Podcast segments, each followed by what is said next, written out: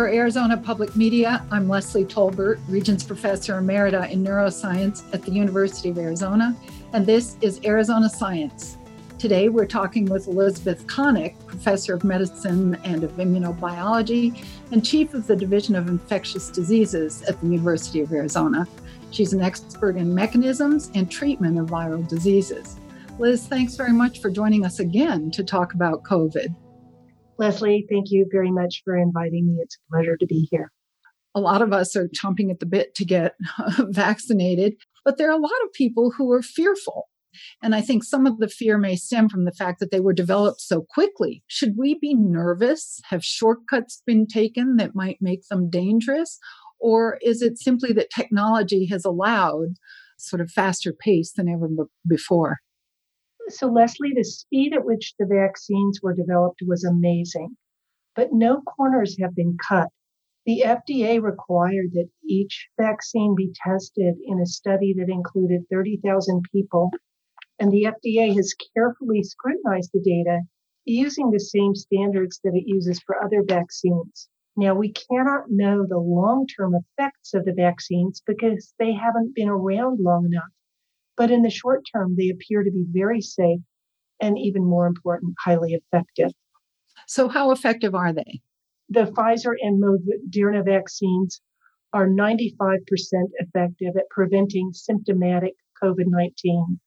These are essentially home runs in the vaccine world.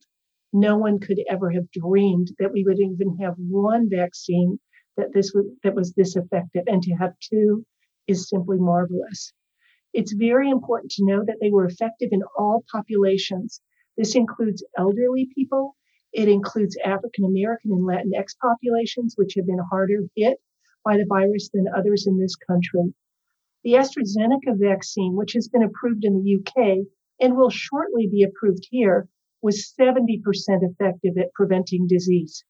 What we don't know, Leslie, is how long the protection from these vaccines will last.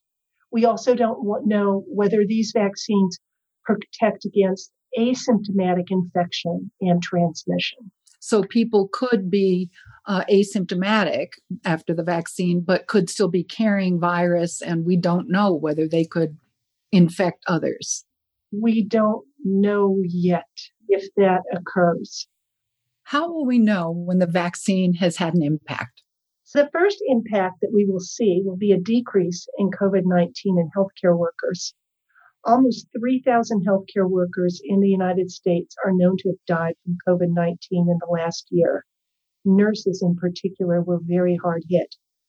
Although personal protective equipment works most of the time, it isn't 100%. And now we can care for very ill COVID 19 patients without fearing for our own lives. As the vaccine gets rolled out to assisted living facilities and the elderly, we'll expect to see a decrease in infections and deaths in that age group, which has been extremely hard hit. The impact of the vaccines on the general population will take longer to be seen.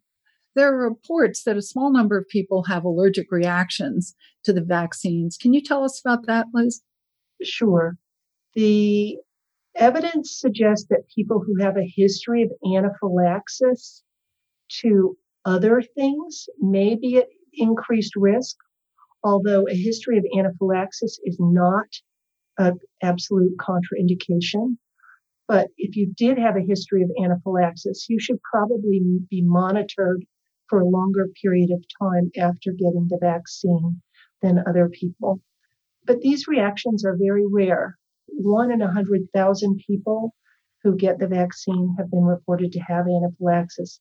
And this contrasts with, let's say, penicillin, where one in 5,000 people who get penicillin will have an anaphylactic reaction. Do you think it's so safe that you would take it? I've already taken it. I couldn't get it fast enough.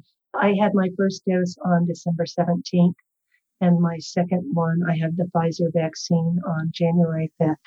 I was so happy I cried. It was it was wonderful. That's wonderful to hear. Thank you so much. Um, you're helping us think through um, what each of us wants to do, and it's it should be based on what we understand about the importance of uh, vaccination against all kinds of uh, dread diseases. You can listen to this and all Arizona Science conversations at azpm.org slash Arizona Science. I'm Leslie Tolbert.